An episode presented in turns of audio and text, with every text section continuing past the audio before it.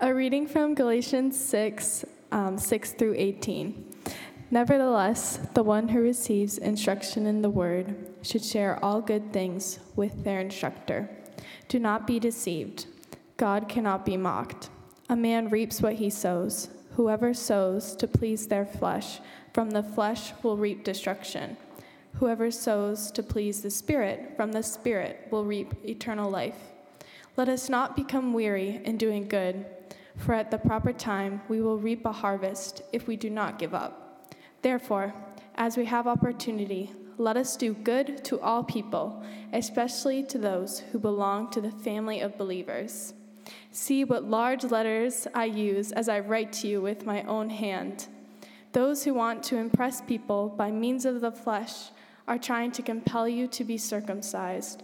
The only reason they do this is to avoid being persecuted for the cross of Christ. Not even those who are circumcised keep the law, yet they want you to be circumcised that they may boast about your circumcision in the flesh. May, may I never boast except in the cross of our Lord Jesus Christ, through which the world has been crucified to me and I to the world.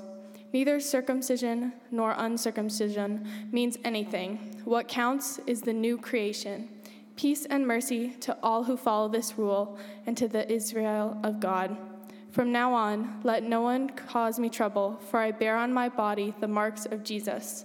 The grace of our Lord Jesus Christ be with your spirit, brothers and sisters. Amen. This is the word of the Lord.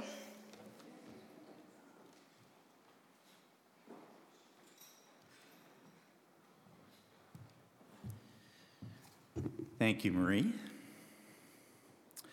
Hi, I'm David Huntley. Uh, I'm an elder at College Church, and it's my privilege this morning to bring to you the final sermon in our series on Paul's letter to the four Galatian churches, which we have been studying together while Pastor Bill is on sabbatical. He comes back to this pulpit in two weeks. Let's pray. Heavenly Father, uh, Lord, we, we give you this time uh, give us spirit directed ears to hear your word so that it bears fruit in our lives. O oh Lord, may the, may the words of my mouth and the meditation of our hearts be pleasing in your sight, our strength and our Redeemer. Amen. In my life, I see little and sometimes big signs in otherwise ordinary things that most people are prone to dismiss, even if they notice them at all. Um, to me, it's a sign of providence that I have this section of scripture out of all of the letter of the Galatians. Now, this is the closing of Paul's letter. You know, the part that we often, let's admit it, skip over or rapidly skim when we do our daily scripture reading, right? After all, how important can the end of his letter really be? Well, the answer is that this closing is the critical so what. And that's something I've spent a lot of time on during my career. I, uh, I spent my career in finance and uh, over 25 years of it as a risk manager. Now, the quick story here is some of you think that the risk manager's job is just to say no to everything because everything is risky, right? I mean, I actually get paid for that. No. Uh, for the most part, all risks are borne by someone. Instead, my job was to work on transferring the risk at a cost to the party that was best able to bear it. And in economics, we call that the one with the lowest financial cost. So often, that's the party that's able to reduce the risk itself, if anyone can. And the rest is just a little bit of math and some legal structuring. So it sounds really easy. But uh, what makes it challenging is that people have different risk tolerances, and I mean the decision makers. In my job, I often had to convince a CEO to actually pay money to transfer a risk. And they often resisted at exactly the wrong moment. And while the typical CEO resisted, founder type entrepreneurs were especially prone to want to gamble. They tended to believe in their specialness above all other people, and of course, that was their experience right up until it wasn't. Uh, and I once, uh, in fact, this I think this illustrates it. I, I, was leaving Midtown Manhattan once after being part of a senior management team sales pitch, and I asked my then founder, entrepreneur, CEO for a ride back to the suburbs. So the team walked back to his car. He said yes, sure, and uh, and we got back to his car in the parking garage, and I discovered it was an Italian convertible. So I ended up sitting in the back between two men on the back seat, not in the back seat, on the back seat. You know, like sitting on the seat, you know, holding on. And, um, and no seatbelt, of course. So I'm holding onto the grab bar, keeping my head down because of the wind. And uh, he decided to drive about 85 miles an hour on the interstate and weave in and out of traffic just for fun. So uh, I decided to leave his organization shortly thereafter. But it kind of illustrates the point that, uh, you know, they're all different CEOs. Um, but even the non founder types, the conservative CEOs, care little for armchair philosophers. They were very adamant on the so what. Knowing what could happen is not that useful. After all, you can't hedge every risk. Instead, knowing which one you have to worry about the most and what your organization should do in response to it and explain it to everybody in terms they can understand, well, that's what matters. So, in other words, tell me what to do about it and why. So, where am I going with this uh, and this emphasis on action? I think that we too easily, and I include myself in this, tend to spiritualize things and sometimes miss the practical aspect of what God is asking us to do. In fact, Sometimes, I think, we spiritualize with the conscious or subconscious intention of compartmentalizing our lives so that we avoid doing what Scripture says. The Apostle James addresses this in his letter um, in chapter 2, verse 26 as the body without the Spirit is dead, so faith without deeds is dead. Well, what does this compartmentalization look like? Well, I was raised in a faith tradition that encouraged me to study Scripture well and to think deeply about how to apply it in my life. But still, it provided endless examples of compartmentalization. Explicitly or implicitly, I somehow got the message that turning the other cheek might be great at church, but it's positively stupid at work. Uh, nobody, this was the other thing, nobody cares who comes in second, only winning matters. So always do what it takes to win. Somehow I absorbed that. But in this section of Scripture, the one we are often tempted to skip over, Paul tells us the so what of having the right theology. Yes, we are saved by grace through faith. And while that requires no work or contribution on our part, merely our surrender, we shouldn't miss the work that Jesus did, right? Our salvation was not accomplished by Jesus knowing the right things and just telling us. His kingdom included going around and healing people and delivering people from various misunderstandings, deceptions, and oppressions. In the Gospels, Jesus addresses people's needs holistically and not just spiritually.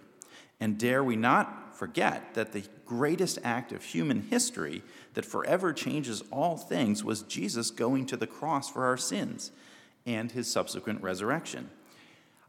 Jesus was not foremost a teacher, he is a doer. Now, throughout this sermon series on Galatians, you have repeatedly heard that adding circumcision to faith as a requirement for Gentile believers which is the primary thing that Paul was addressing, is not adding anything meaningful at all to faith.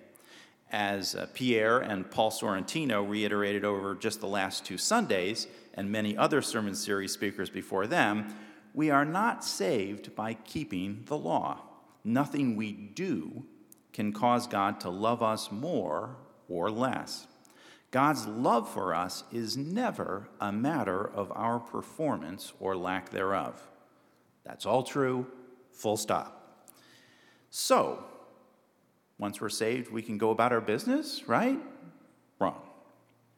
Paul closes his letter in which he has said, Nothing we do uh, will help our salvation, by telling the Galatian churches and us that this does not mean we have nothing to do. Quite the contrary. We are not just waiting to be swept away to heaven with a narrow understanding of the meaning of salvation. On the contrary, God has brought his kingdom to this earth, which he created, and his kingdom is gradually prevailing against the gates of hell, though those gates futilely try to maintain their death grip on those who do not yet know him. Okay, you say, so what does this mean for me practically? Well, God saved us because he loves us and he has a mission for us. Belonging to Christ means we no longer belong to ourselves. Before Christ, we thought we belonged to ourselves. We thought we were ruling ourselves, but it was never really self rule, but instead we were being carried along by the current of this world toward a waterfall of self destruction. In his letter to the Ephesians, Paul spelled out more directly the purpose God has for his saved children and why he leaves us here. Ephesians chapter 2 verse 10, for we are his workmanship, created in Christ Jesus for good works, which God prepared beforehand that we should walk in them. And we heard 2 weeks ago that while we each have specific callings that can change over time, more generally, they can all be succinctly summarized by the two greatest commandments love God and love other people. And of course, that doesn't just mean the ones who are easy to love. In that way, our frequent prayer comes true Thy kingdom come on earth as it is in heaven. The kingdom is here, now and every person is either part of its building or futilely trying to man the walls to keep it out. I'm sure it surprises none of you this morning. I have three sections. Somewhere. There they are. Uh, we reap what we sow, do not grow weary, and whom are you trying to please? And I hope the English majors agree with me that I did that right. Okay, good. I always worry about that thing, the who whom thing. All right, section one. In this section, Paul begins in verse six saying, The one who receives instruction in the word should share all good things with their instructor. This is a very practical way of living out the new kingdom. None of us would be in the kingdom of God if someone had not shared the good news with us at some point. Someone took the time, volunteered, made the effort, and we should be eternally grateful that they didn't go golfing instead. Not that there's anything wrong with golf. For me, it was Mr. Diggs who taught me in, uh, in my fifth grade midweek Bible study class at Presbyterian Church of the Master in Southern California. And Mr. Diggs has a share in this morning. Salvation is entirely God's work. When we are saved, it's ours to merely surrender to trust and to begin obeying Christ our Lord. But God chooses to work through men and women to bring about the sharing of the good news. We are God's heralds to children and adults alike. Well, Paul goes on in this section to warn that God sees all. He will not be mocked, and what we sow is what we will reap. Now remember, Paul is talking to believers at this point. If we go on disobeying God and living by the flesh and ignoring the Holy Spirit's leading, if we pursue the wrong list from the second half of chapter 5, which we heard about from Pierre last Sunday, if we put other things before God, which is idolatry, or we make it a practice to indulge our sense of rage, enmity, strife, or anger, if we engage in divisions, envy, drunkenness, or sexual immorality, then we will end up bearing the fruit of those choices in our lives. There's a considerable amount of suffering in this life, and I do, and we should, have great compassion for those who are suffering. But if we're honest, we'll also admit that a shocking amount of our suffering is self inflicted. But even setting aside the suffering in our lives caused by our own works of the flesh, such works have an additional cost. These works of the flesh represent kind of an opportunity cost. We waste precious time and resources that we could be investing in building God's kingdom, and instead we spend them on useless, fleeting pleasures, which will all too quickly pass away in this life.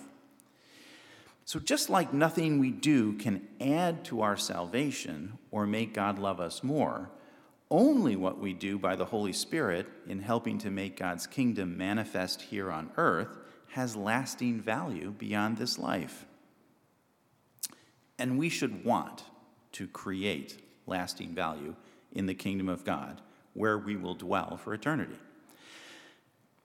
Jesus, of course, told us not to store up our treasure on earth, which is uncertain, but store up for yourselves treasure in heaven, where God Himself keeps your reward secure. Right? We should not set as our end goal the accumulation of treasure on earth, not only because of the risk, um, but also because where our treasure is, Jesus says, there our heart will be also.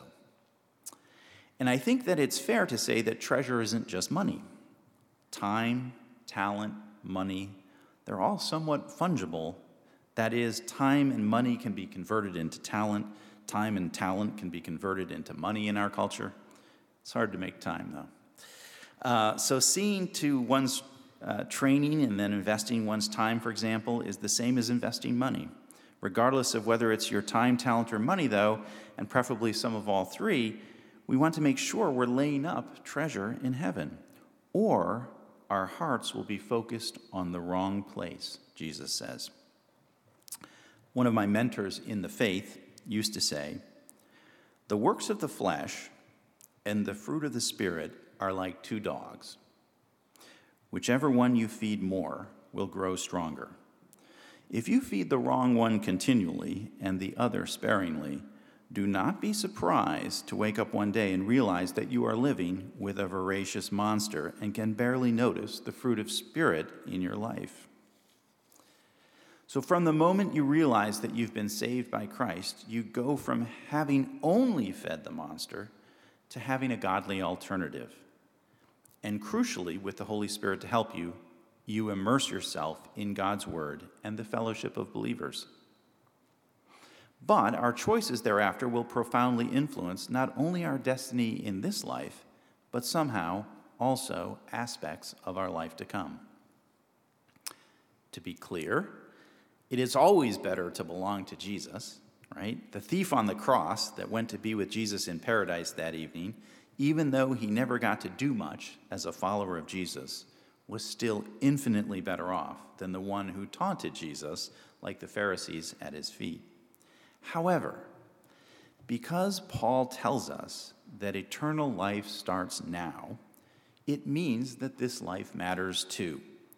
What we do to build God's kingdom here and now pays dividends of some sort in the life to come, if you'll excuse the kind of crude financial metaphor.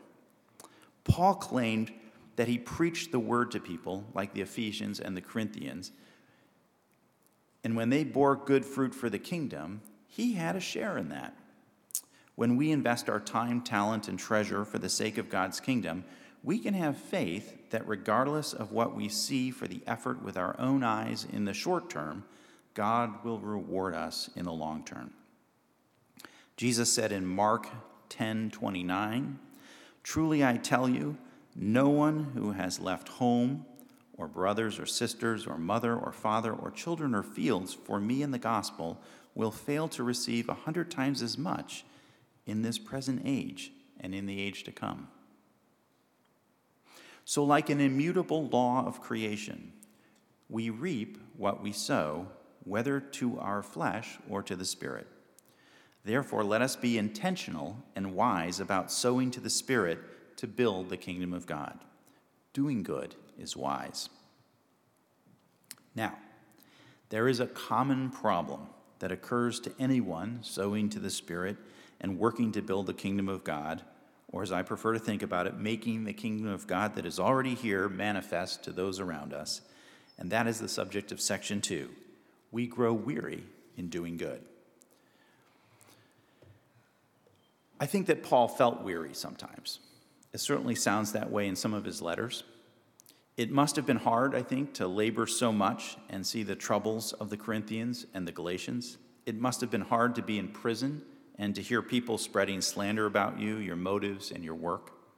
He has firsthand experience about this temptation of which he writes.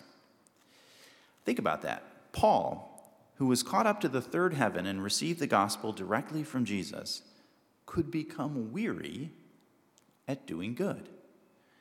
I guess that should be an encouragement to us when we feel weary. It's pretty normal. But don't give up. Don't despair of loving your enemies when they don't respond the way you wish they would. Don't despair when your loved ones don't seem to respond to the gospel that would be so incredibly wonderful for them in this life, let alone for the life to come. Paul exhorts us to do good to everyone. Jesus used the example of God sending the rain on the deserving and the undeserving, sending the rain upon those who knew to give him thanks for it and those who did not care about him. God extends grace to everyone there is no one beyond his love and forgiveness, for no one can earn his grace. Paul also exhorts us to especially do good to the household of faith. Here he extends the principle we also find in Paul's letter to Timothy in 1 Timothy 5:8. But if anyone does not provide for his relatives, and especially for members of his household, he has denied the faith and is worse than an unbeliever. If God has given us the means, we cannot use our faith then as an excuse to not provide for our human families. And in the same way, for example, in Ephesians 2:19, Paul explains that the body of Christ is like an extended family. Finally, Paul reminds us here that we only have a share in the reaping if we do some of the sowing. We only have a reward if we keep on investing our lives in God's kingdom. In a real sense, it's our daily faith affirmation. For if we find ourselves holding back from investing in the kingdom, we need to ask ourselves what is going on with our faith. I think the agricultural analogy here is that of a farmer. He or she has planted the seeds and now needs to tend the crops. There are weeds growing, and all of the farmer's hard work is at risk of loss. But then they look up and they see the cloudless sky and they think, hasn't rained in two weeks. If the sky goes on this way, all of my effort today will be wasted. For the crop will fail whether I weed it or not. But it is at precisely this point that I think the believer has a secret weapon. Do you know what it is? For God has promised to reward what we give up, not what we achieve. In the end, Jesus is the one advancing his kingdom, with or without us. He invites us to join him as co laborers in his vineyard. If we fear loss, we won't do the work. But if we trust the one who makes the promise, we will. For whatever the outcome, it belongs to him. Joan and I have a dear brother in the faith in Connecticut who was married to a non believer, Debbie. She was Jewish and had some pretty strong reasons to distrust Christians, although I wondered at the time if she found Jesus compelling. And many people, and especially her husband, prayed for her all the time. Not only did we ask that Jesus would heal her of MS, but that her love for Jesus would increase and blossom into trusting faith. Though all we husbands are inadequate image bearers to our wives in some way, her husband was one of the best image bearers I knew in many ways. And yet, nothing ever seemed to change.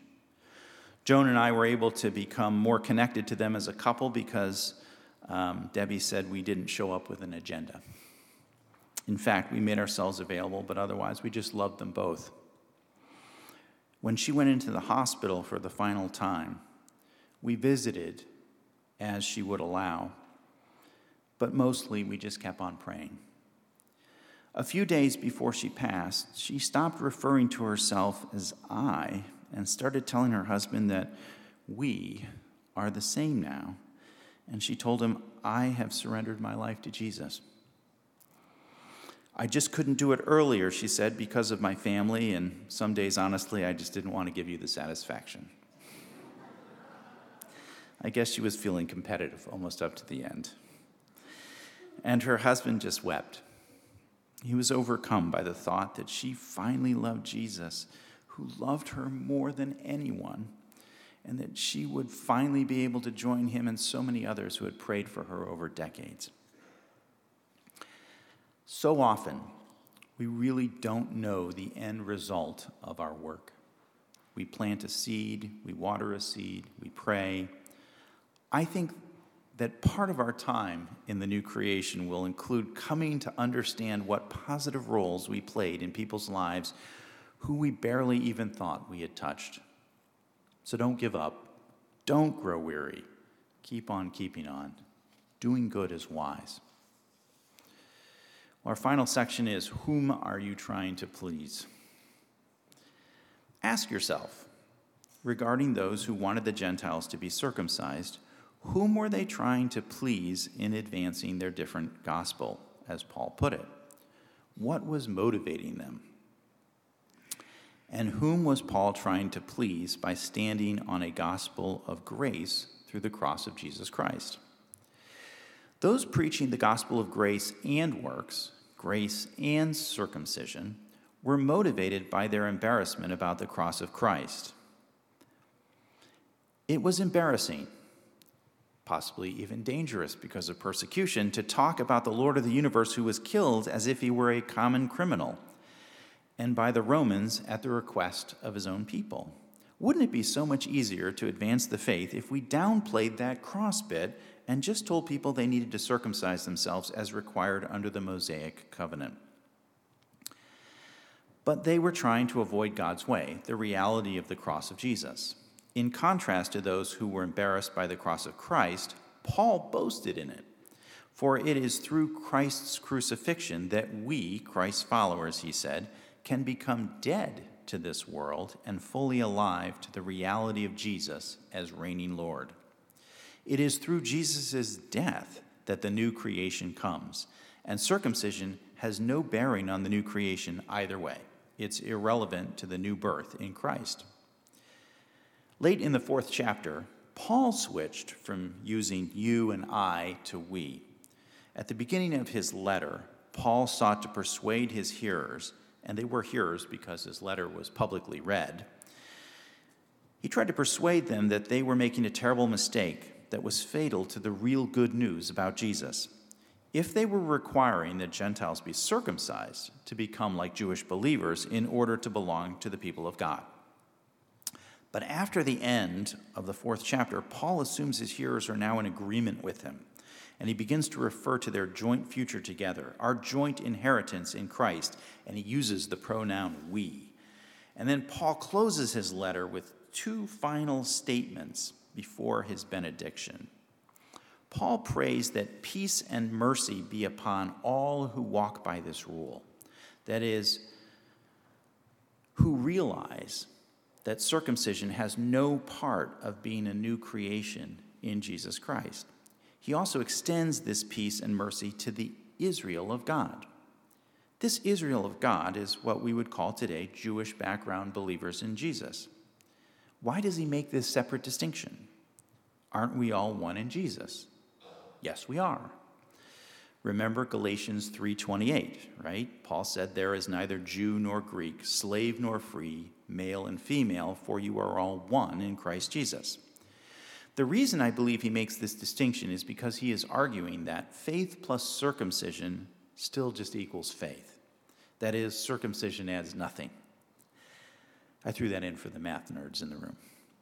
Uh, it's not needed, that is, circumcision is not needed to be part of the kingdom of God, nor does it make you a better or more committed follower of Jesus in any way. And of course, that goes for any other work. But also, being circumcision is no problem. The Israel of God, these Jewish background believers, just like Paul himself, were circumcised. And while it added nothing, he wanted to assure them he has no feelings of inferiority towards himself or them because they are circumcised. Although the bulk of the nation of Israel in the first century did not choose to follow Jesus at that time, many Judeans did. Many priests and at least some of the members of the Sanhedrin did, and we know that from the Gospels. Explaining why most Judeans, by the way, did not follow Jesus at, that time would take like its own sermon series to unpack, uh, but you can read about it in the book of Romans, chapters 9 to 11. So while the early church was composed of Jewish and Gentile believers in Jesus, it was because there were just so many more Gentiles in the world that in due course the church seemed less and less Jewish. Well, so it's not just useful for us to consider the motivation of others, it is even more useful to consider our own motivation, lest we run our race in vain, right? I mean, I find it very helpful to ask myself when I'm about to take an action whom am I trying to please? Is it Jesus? Am I seeking to be obedient to Christ, or do I have a different motive? And if my motive is fear, then I know that it is not of God. So you and I should use prayerful inspection of our motives as a barometer to help us determine whether we are actually building God's kingdom in what we do. And when we think about the how of doing good, we need to recognize that loving God and loving people is God's way of building the kingdom. And doing good is wise. So, in closing, I want to echo the words of Paul here in chapter 6 in the closing of his letter. Let us not grow weary of doing good, for in due season we will reap if we do not give up. So then, as we have opportunity, let us do good to everyone, and especially to those who are of the household of faith. Let's pray. Father, we thank you for your word that shines a light on our path. Guide us by your Spirit into truth so that we will love you and love our neighbor better, all for your glory and not our own. In Jesus' name we pray. Amen.